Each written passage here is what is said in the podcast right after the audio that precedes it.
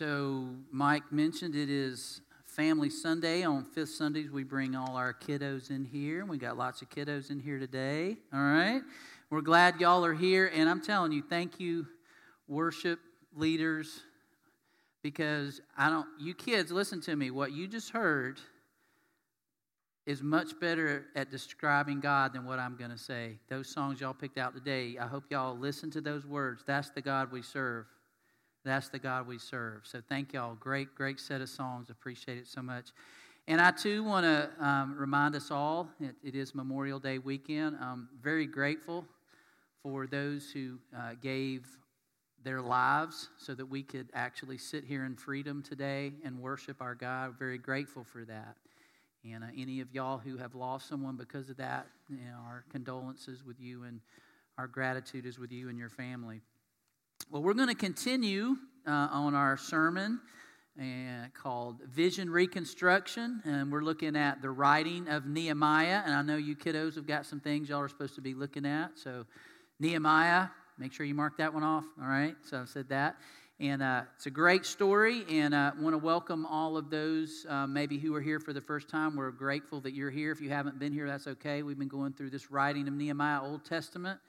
And it's a great story of a man who had incredible leadership and vision that he shared, and we've been going through that, so we're going to continue that today. Andy Stanley, in his book Visioneering, which is about the book of Nehemiah, the writings of Nehemiah, shares a story in that book from one of his fellow staff members at the time, whose name was Lane Jones, and he talks about being in college in a speech class. Probably many of you have been in a speech class, whether in high school or college, and you remember those. It's kind of intimidating because at some point during that class, you've got to get up in front of the whole class and give a speech on something. Well, he talked about this particular year in his life. One of the hot topics in the culture was abortion, and there were several speeches given on that during the speeches that were given. And after the speeches, people were able to discuss a little bit and debate a little bit after they gave their speech. We said there was an older student in their class. She wasn't a lot older than everybody, but maybe 4 or 5 years older than some of the regular college-age students. And she was giving her speech on abortion, and it was obviously a Christian from her comments, very deep in her faith. And towards the end of the speech, she challenged and the accepted exceptions to abortion with some kind of a violent in incest or possible death of the mother's life. So I was, well, except in these cases, some people are okay in accepting that. Well, even her pro-life advocates in the class at this point were a little uncomfortable with her comments, saying even in those situations where there was an assault or something like that, they were uncomfortable with that. And, of course, the pro-choice folks in the class were ready for her to finish so they could pounce on her with that in a debate, seemingly opening up an easy target for them. But then as she got towards the end, she said this: "A couple of years ago, my life was shattered when I was violently assaulted. And as a result of that assault, I became pregnant." And then she pulled out a 5x7 picture of a small child of obvious racial makeup and introduced him by name as her son. And she said, "He is the joy of my life, and I cannot imagine life without him." And she closed by reiterating her position that abortion under any circumstances, in her opinion, was unacceptable. And then she sat down. The class was eerily quiet. All of those who were ready to make a rebuttal and debate about her really had nothing to say. And so the professor walked back up to the podium, paused for a moment, and said, "The most powerful argument a speaker can make is one from personal experience." How true is that? You see, she had something that is lost in our culture today. It's called moral authority. Do we really even know what moral authority is? Do you know somebody that you would say has moral authority in your life? We probably all do. And when we talk about moral authority, that is something that doesn't come from an accomplishment or a position, but it's when someone consistently in their life aligns their values and their convictions with their behavior and actions. Do you know anybody like that? Someone who consistently aligns their conviction or values with their behavior and their action. It's authentically what we would say walking your talk. You don't just say these things you believe and feel convicted about. You actually live them out in everyday life like this woman did.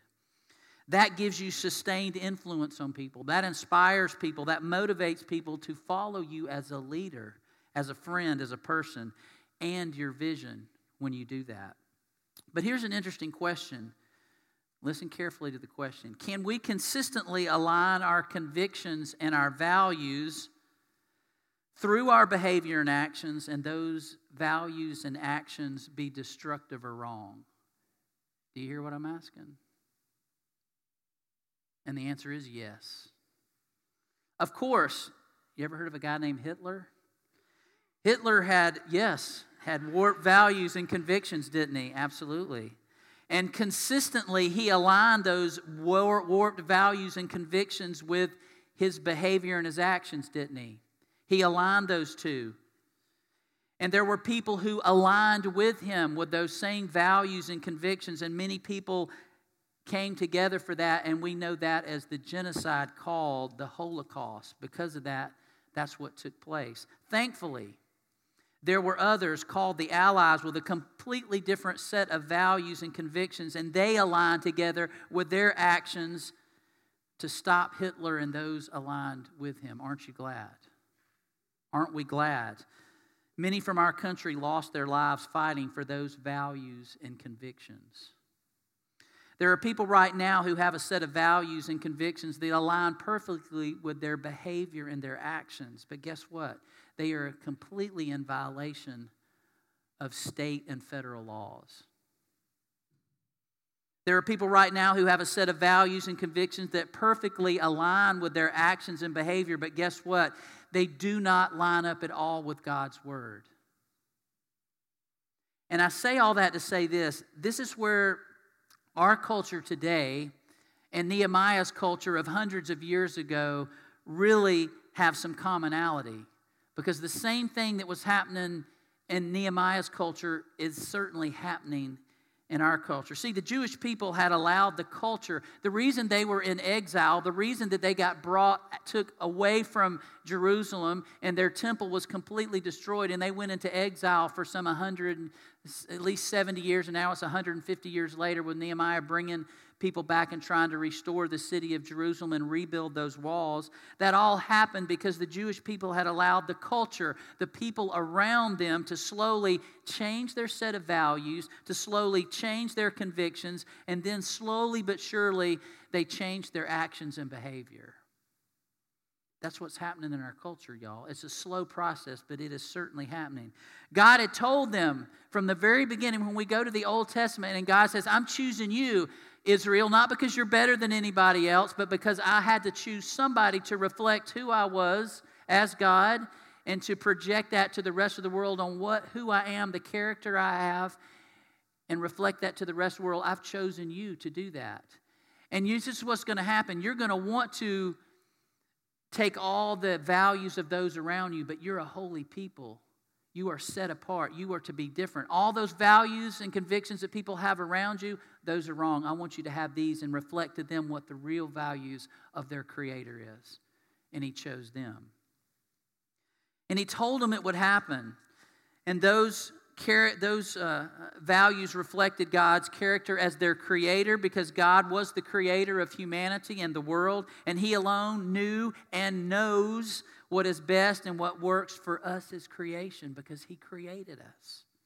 And as long as Israel trusted in God, they flourished. Things were good. Relationship with God was good. But as long as they stayed true to their identity as God's holy people and reflected that and reflected God, they lived who they really were, their true identity. But when they went outside of that, when they fell into the trap of their enemies or those who lived around them that had different values and different actions and ultimately were out of relationship with God, that took them out of relationship with God too. And it hurt their relationship. They were not being who they were created to be. They were being somebody else. And we see in Nehemiah a call to Israel to come back to their true identity. That is really what this wall project they're doing is all about. It wasn't just about building back a wall, but it was saying, you have let the walls down. You have let all these people come in and change your values and your convictions, and ultimately they have changed your behavior, and you've become somebody that's not even you. And see, that's what's happening in our world today, y'all. We are becoming people that's not really even us. Why do you think there's so much depression and anxiety and these kind of things in our culture right now? Because people are trying to be somebody that they're not. Look at social media. I mean, it makes me angry, and I know I shouldn't be that way. I'm like, oh, gosh, this old guy going to preach about all that stuff. But I see people on there trying to be, yeah, I know some of it's funny and cute and all that, but some people are really, they constantly are looking at how many people are watching this, and I'm a loser if nobody saw my TikTok today. Because we really don't know who we are. We've fallen for an identity that's not really us. And so Nehemiah said, y'all, this is why we got exiled. We started to become somebody that we're not. It's not our true identity. We started to worship the other gods and try to do this smorgasbord of things. Like, I'll have a little of this God, and a little of this God, and a little of this God. And then, hey, God, I'm still good with you. And God goes, no, I'm not good with you. Because that's not who I am. I am a jealous God, and I'm the only God. And those gods didn't create you. They didn't create this world. I did. I'm the one that brings you salvation, not them. And so this was more than a wall project. It was a spiritual project. After this long exile of not having freedom, not having their true identity, they had a chance to repent, to come back to God, to return to those values and behaviors that really reflected who they were to begin with. And Nehemiah had this godly moral authority among the people because of his consistent alignment of his godly-centered faith and his godly-centered values and convictions with his actions and behaviors. What he said was just and right according to God's laws, according to God's word, and he actually followed that in his life and actions. That's why he had moral authority with the people. You remember last week we talked about there were people who were taking slaves from their own brothers and sisters in Jerusalem during a famine. They were charging people interest during a famine on food. They were even having to sell some of their sons and daughters and sell their fields and their vineyards and their homes. And Nehemiah goes, what in the world? How are we reflecting God's character when we're doing that to our own people? You're not being who you were called to be. Stop. And he said, give the people their land back. Give them their vineyards back. Give them the money you stole from them in interest. Give it back to them. And everybody, as you remember last week, said, okay. And you go, oh, that didn't really happen. That's a fairy tale. Nobody would just go, okay, we'll do it. But they did. You know why? Because they respected Nehemiah because he had moral authority. Because as we didn't read this part last week, but the second half of chapter 5, Nehemiah says, I was in Jerusalem for 12 years. We're only reading about the first 52 days in the last few weeks, but he was there for 12 years, and he was the governor for 12 years, and all the governors before Nehemiah took advantage of people. He charged them exorbitant taxes. He had all this extra food brought in just for him and his people, but Nehemiah never did any of that. He had some allotment for food, but he let 150 common people come in and be a part of that. He never taxed them. He never bought property. He never did anything that those before him did. And the people went, who is this guy? He really walks what he talks, and he had moral authority, and that's why they changed. And this is something that we all struggle with in our lives. We will never be perfect, I know that, but what God calls us to do is to be consistent. But not if we don't recognize and follow God's clear standards. But here's how we have to follow those. You got to know them. You got to trust them. You got to believe them. When a culture has multiple standards and no consistency among those standards, there is chaos. Do you realize that's what's going on in our culture? Hey, you identify with that feeling and this feeling and that thing. I just identify with all this. So we have all these standards out there. Hey, that's good for you, but not necessarily for me. I think that's good. Do you see what happens? Do you see that that's making people more peaceful in their lives and more together? I don't see that. That's why we have to recognize that God as the creator has a standard that we all have to come around and say, yeah, he's the creator. That's who we listen to. That's who we are. We're his children, children of the King.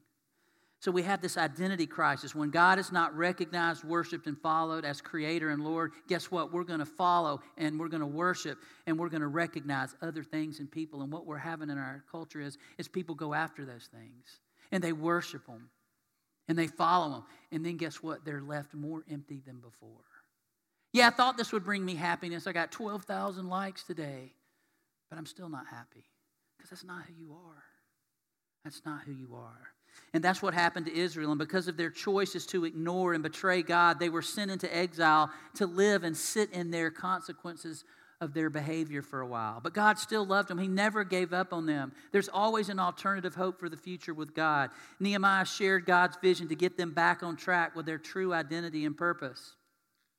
They had embraced the vision and started to shape their identity again. Remember, he's saying, these walls have been sitting here for 100 years, 150 years broken down, and you guys are just good with living in that. That's not who you are.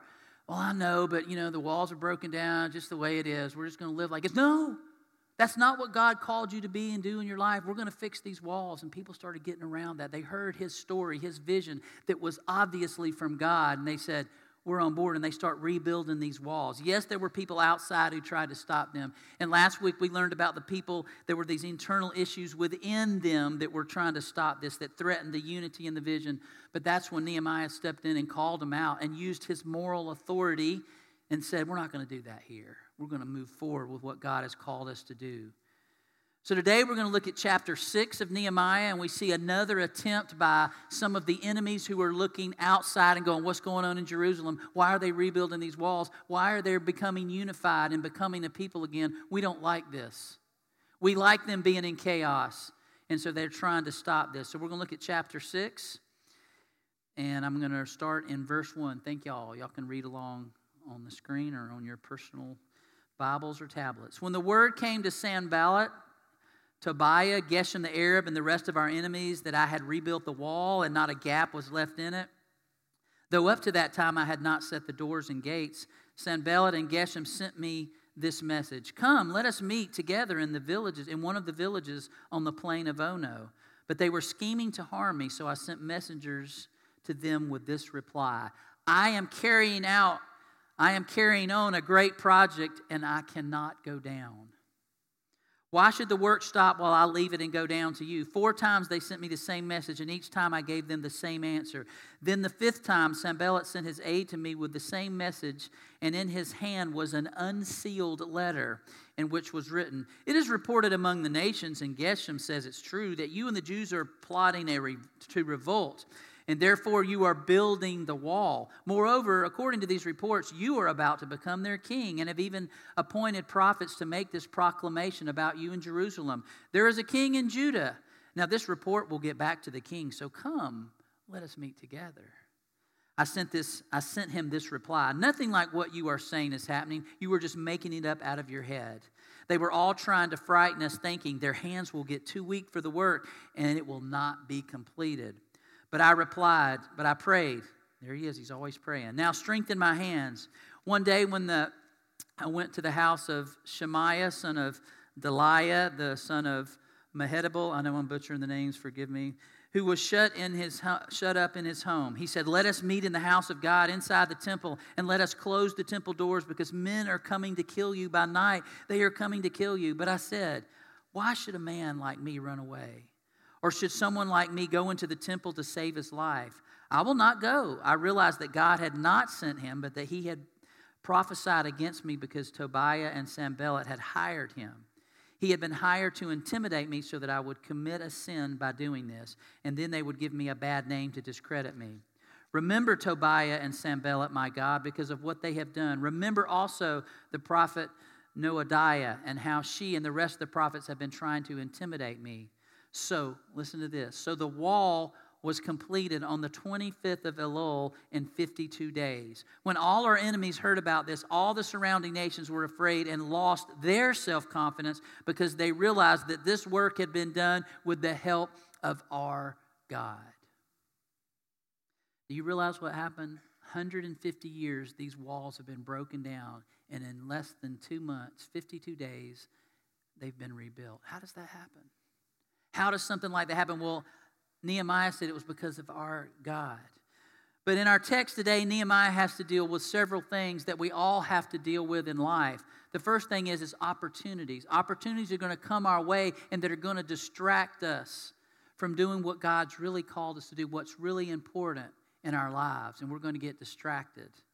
And then there's also going to be false accusations. There's going to be criticism from people. When we're trying to do what God's called us to do or what's most important in our lives, people are going to make accusations against us and criticize us to try to get us off track. And then when that doesn't work, they will use fear and intimidation to try to get us off track. So the key phrase in this text is something that we all need. If you don't hear anything else I said today, remember this phrase and use it in your life. I am carrying on a great project and I cannot come down. That's a great phrase to use in your life. And you're going to have to say it to people in your lives sometime and mean it. So the first thing they do is they say, come on, Nehemiah, meet with us down. Let's have coffee. Let's go on a little golf outing and let's cook steaks together. Let's do that.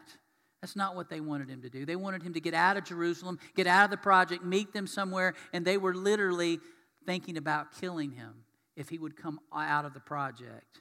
But he was locked into the vision of the wall. But more importantly, he was locked into God's values and God's convictions. And God gave him discernment and knowing this is not a friendly get-together. This is something they're trying to stop the vision of God. They didn't really want to get together with him for peaceful reason. But he didn't fall for the distraction, did he? He was able to say, I'm carrying out a great project and I'm not going to go down to meet with you. 4 times they tried it and it didn't work. So then, you saw on the 5th time, it says, Nehemiah, you're plotting a revolt to make yourself king. Notice what they did. Did you notice in there it says he was handed an unsealed letter. I don't know if y'all know the significance of that, but in those days, if a letter was sealed, like we might know, probably some of you younger ones know how you seal an envelope and lick it, right? You seal it so nobody can get into it, know what's in the letter. You might understand that. But even further back, you had a seal, like a wax seal. Somebody would drip some wax to close the letter, and they would seal it with some kind of stamp that had like maybe their letters of their name on it or something like that. But in this day, they had clay, and if it was a letter that no one else was supposed to see except for the hearer, they would seal it. And so people know, I'm not supposed to read that. But if it was unsealed, that meant no matter how many messengers carried it to whoever it was to finally get to Nehemiah, they could read it. There was a reason for this. Why do you think they wanted to do that? Well, everybody's going to read that and go, Nehemiah's is leading a revolt. He's trying to become king.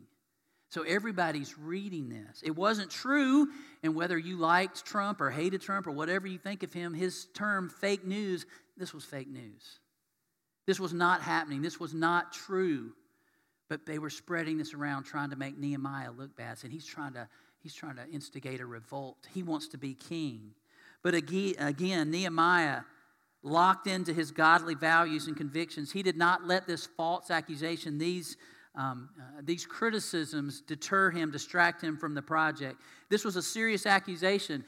Kings get real nervous when they hear somebody else is saying they're the king. Do y'all remember this when Jesus was born? Do you remember? Herod heard the wise men say, hey, where is the one born king of the Jews? And he goes, king? What do you mean? Well, go find him, and when you find him, let me know so I may worship him. And what he really meant was what? I want to kill him. That's what he meant. Remember when Jesus was brought before Pilate, the people were saying, this man claims to be king. There is no king but Caesar. And Pilate got real nervous when he heard that. Oh, so you're going to let this guy claim to be king? And then Pilate got real nervous because of that intimidation and that fear. And what did he do? He caved.